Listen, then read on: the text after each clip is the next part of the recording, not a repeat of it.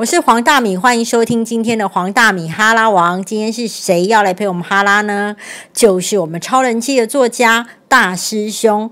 大师兄呢，他自己本身的工作呢是在殡仪馆当接体员，现在呢已经转移到了火葬场，所以呢，你可以看到他的粉丝团上面呢。呃，他的故事呢是越来越多元了，但是呢，一样的幽默又有趣。他出了两本畅销书，一本叫做《你好，我是接体员》，另外一本叫做《比据点更悲伤》。两本呢，就是都是卖翻的，深受大家的欢迎。在他的书当中呢，就有跟我们大家介绍，吊死的人呢叫做荡秋千，跳楼的呢叫做小飞侠，腐烂的尸体叫做绿巨人，烧炭的叫做小黑。哎。你不要以为这样子的称呼是不尊重哦。对大师兄而言，这根本就没有尊重跟不尊重的问题，因为工作就是工作，该做的事情一件也不会少。让我们掌声欢迎大师兄！大师兄好，大家好，我是大师兄。我看你的书嘛，因为其实你以前做过便利商店，哎，对嘛？然后你怎么会啊想要来做接体员？因为我觉得我的工作就是一个阶段一个阶段。对，就那个时候我去打工，是因为其实家里环境就不好嘛。多不好！我爸在我七八岁那时候是答应嫁的，对，一个月也是有十来万这样子。答应嫁有十来万？有，因为那时候经济好，大家提出干嘛的？他又是工头。对对，那可是我家还是很穷，还是很穷。因为你爸已经十来万，为什么还会很穷？哇掉啊！就是下班就是跟朋友去打麻将干嘛，然后玩啊，然后就是养小三，嗯，就这样，就是一直都是在这种状况下。所以我小时候印象非常非常深刻的时候，是有一次我爸妈吵架，然后我爸要我妈喝农药。你爸要你妈喝农药？半夜，因为因为那时候小三来被发现。小三有来我们家买玩具给我玩，我觉得哇，这阿姨好亲切哦，我比我妈 笑起来比我妈很灿烂，比你妈正，然后居然又对你比较好，差点都叫她妈，还还买玩具，还买玩具给我，就我妈不肯买玩具给我这样子。对，有她有问我说要不要跟阿姨走，可是。那时候我跟我妹就不要，我要玩具，可是我不要跟你吵。可是你妈、你爸也很酷哎，你爸被俩包之后，居然觉得是要逼你妈喝农药。哎，他那时候，我妈那时候很可怜，因为我妈因为这件事情跟我爸吵架。嗯。然后我爸一直都说你在我朋，因为他吵架之后，他有问一个我爸的同事，问他说为什么你要帮我爸瞒隐瞒有小三这件事？然后我爸就见笑转生气，就用这件事情骂我妈，就说你知道这样我多没面子吗？我明天上班我还要还要面对他们，你知道吗？就是竟然用这种态度对我妈。然后我妈原本很生气的，后来被骂骂到好像是她的错。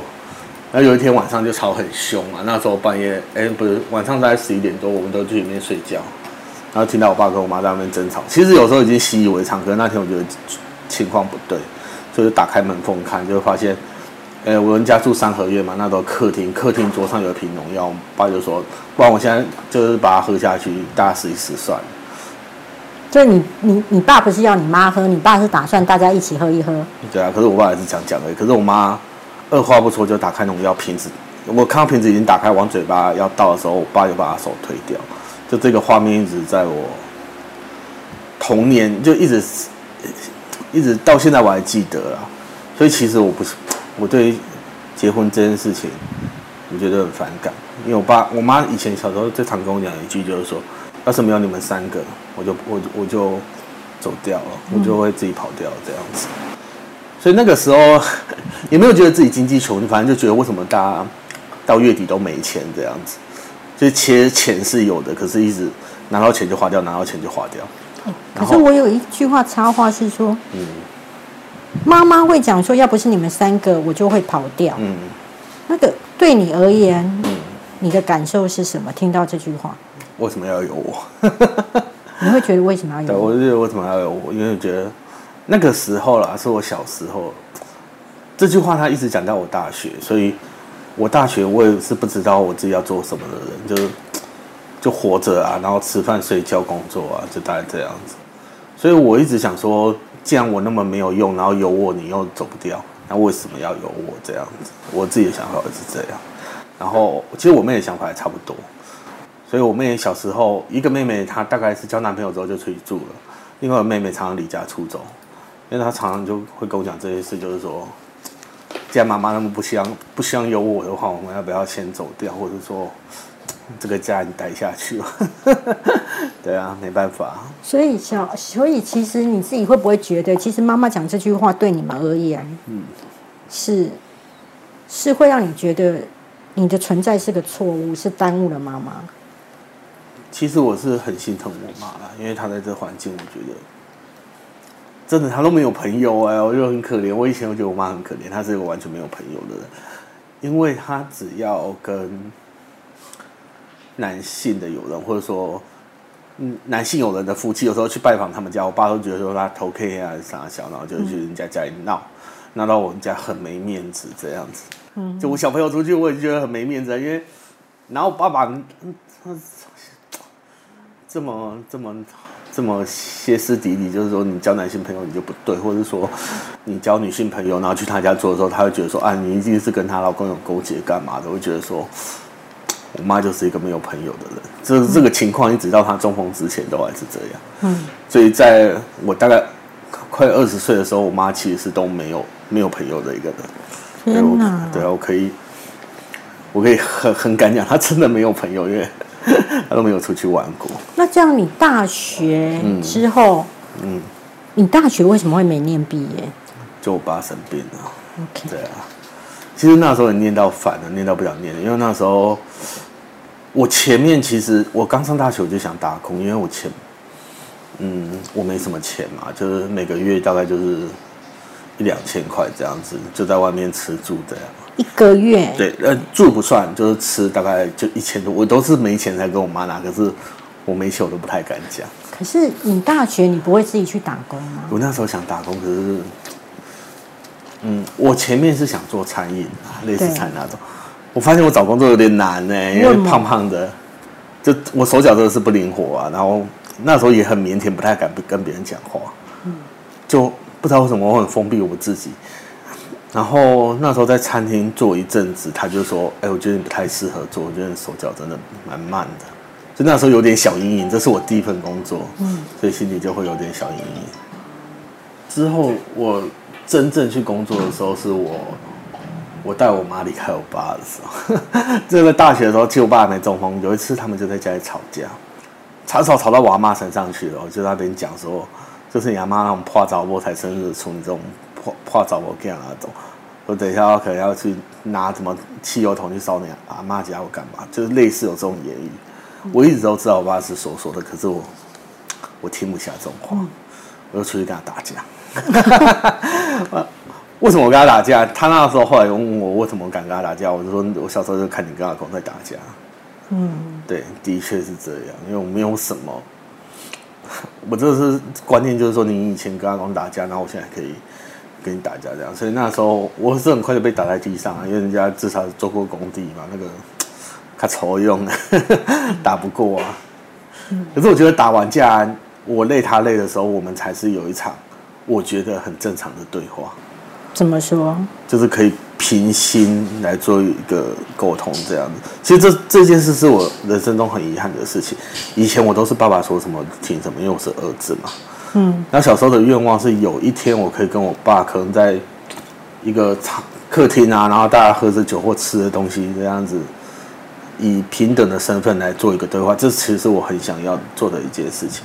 那小时候已经没有办法，因为我爸就是那种，呃，有一次我记得有一次开玩笑，就因为他常会叫我妈说：“哎，那个女人帮我拿个东西怎样？”就类似开玩笑。其实我们家就觉得还不错。那有一天。其实也是我自己摆目。有一天我妈叫我说：“你叫爸爸吃饭。”我就跑去说：“哎，那个男人，那个妈妈叫你吃饭这样子。”他就很生气，他说：“怎么可以说是我是你妈妈的男人？”所以就把我打一顿。其实我不知道，我就觉得说这不是一个很正常的一种开玩笑嘛。所以我后来我跟我爸根本不敢开玩笑或干嘛。嗯。然后一直到长大之后，我觉得这是一个遗憾啊。那那一次打架完之后，你累我都我也累，然后在我在等警察来，因为我妈 我妹有帮我报警嘛，家暴那个。然后我打完之后，我就在旁边休息。我爸就问我说：“你刚刚怎么会想打我？”我才跟他这样讲。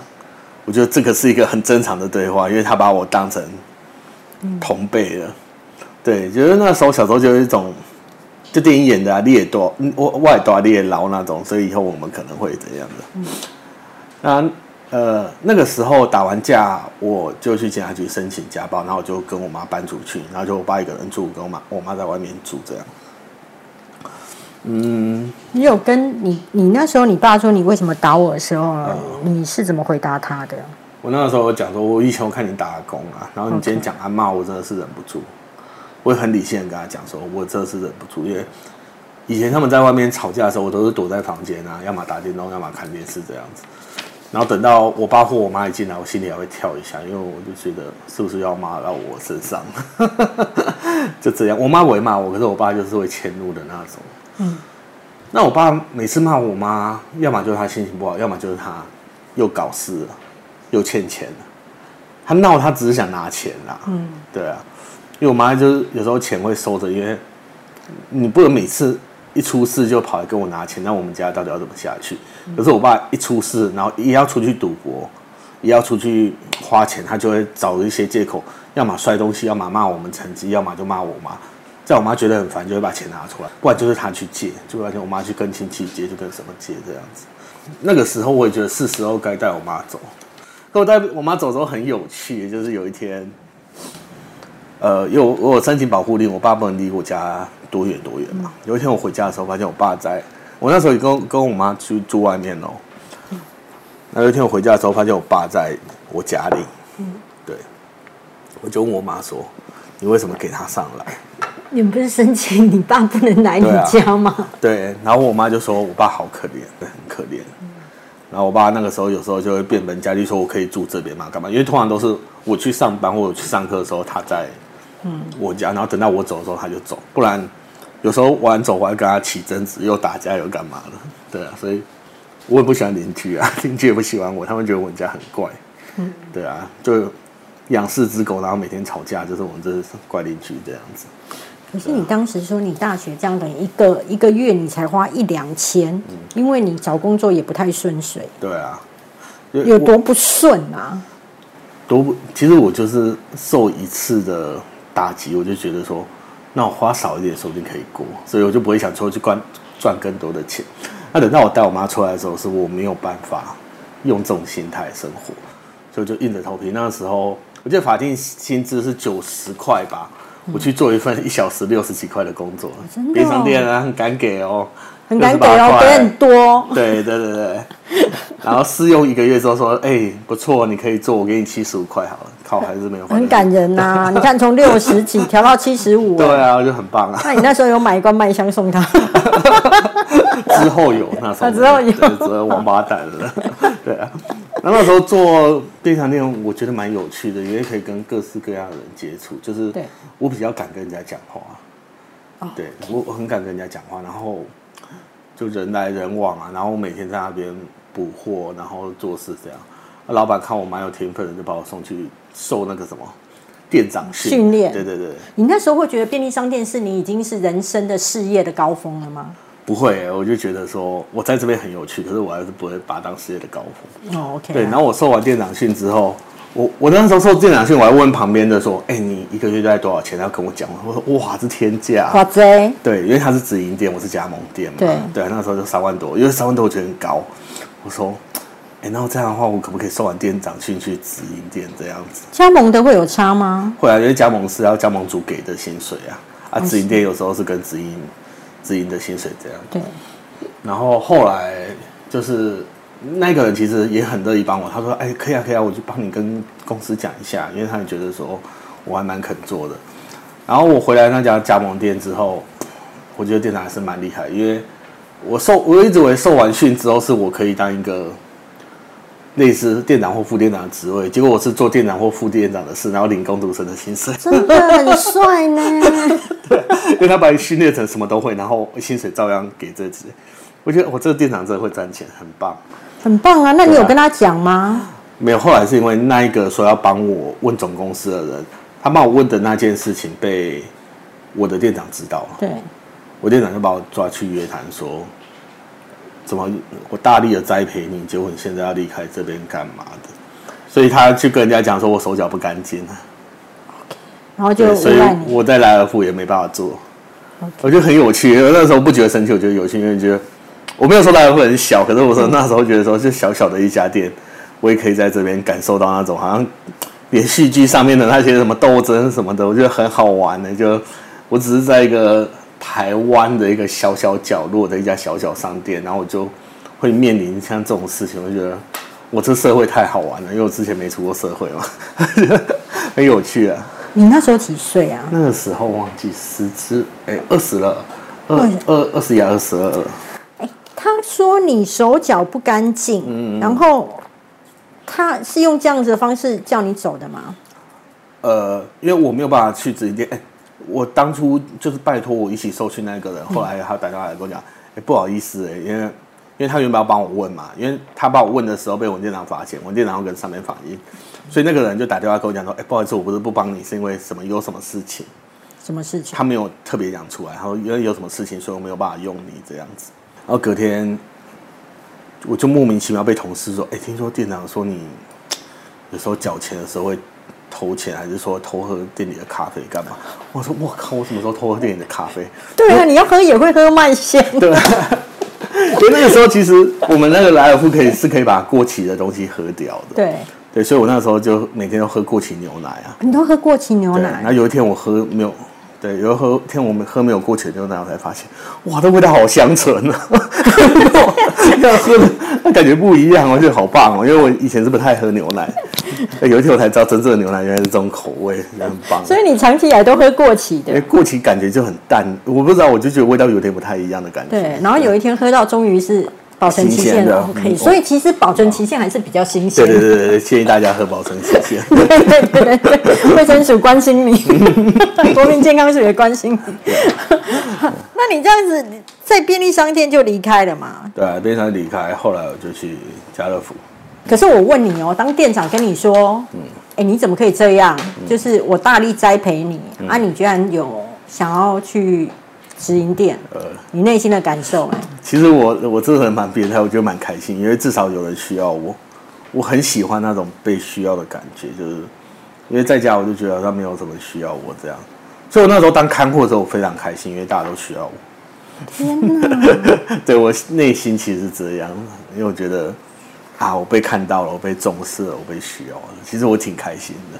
然后我在那边也做一段时间，是直到他说我手脚不干净，我才。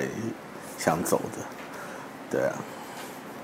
天啊，我听了好心疼啊！啊，会吗？我就觉得，真的，啊 我就觉得被需要感觉很棒啊，对啊。所以后来你去家乐福，对啊，家乐福就好多了，因为他是跟法定薪资走，对，就领最低的我就很开心，因为比我以前多太多。多少啊？忘记那时候是九十八还是九十五了，有点忘记了。所以你其实是从薪水六十几变成七十几到九十几，对对对，跳的还蛮快，跳的快，对啊，就从六字头、七字头到九字头。而且他加班会给钱。他会加班会减对对对，我觉得很棒，我觉得这个机制很棒哇！世界上没有吓到，对不对？对啊，世界上竟然有那么好的福利，居然加班会给钱，加班会给钱，我也觉得哎，很棒。台湾很妙，就是听到加班会给钱，我觉得不得了。对啊，我觉得不得了，这这地方可以待啊，这地方这地方可以待，这好啊，我们还是要肯定一下家乐福。对啊。后来你去完家乐福之后，我爸就中风了，对啊，所以我需要更多的钱，我就开运钞车啊。哎，这样子你就是从超商店员要变成了运钞员。那到底呢？大师兄变成运钞员之后呢，生活会有什么样的改变？又发生了哪一些很有趣的事情呢？我们在下一集的时候会请大师兄来继续跟我们分享他的运钞员人生。我们今天先谢谢大师兄，谢谢谢谢，然后跟我们大家说声再见。好啊，大家好，我是大师兄，我们下次见。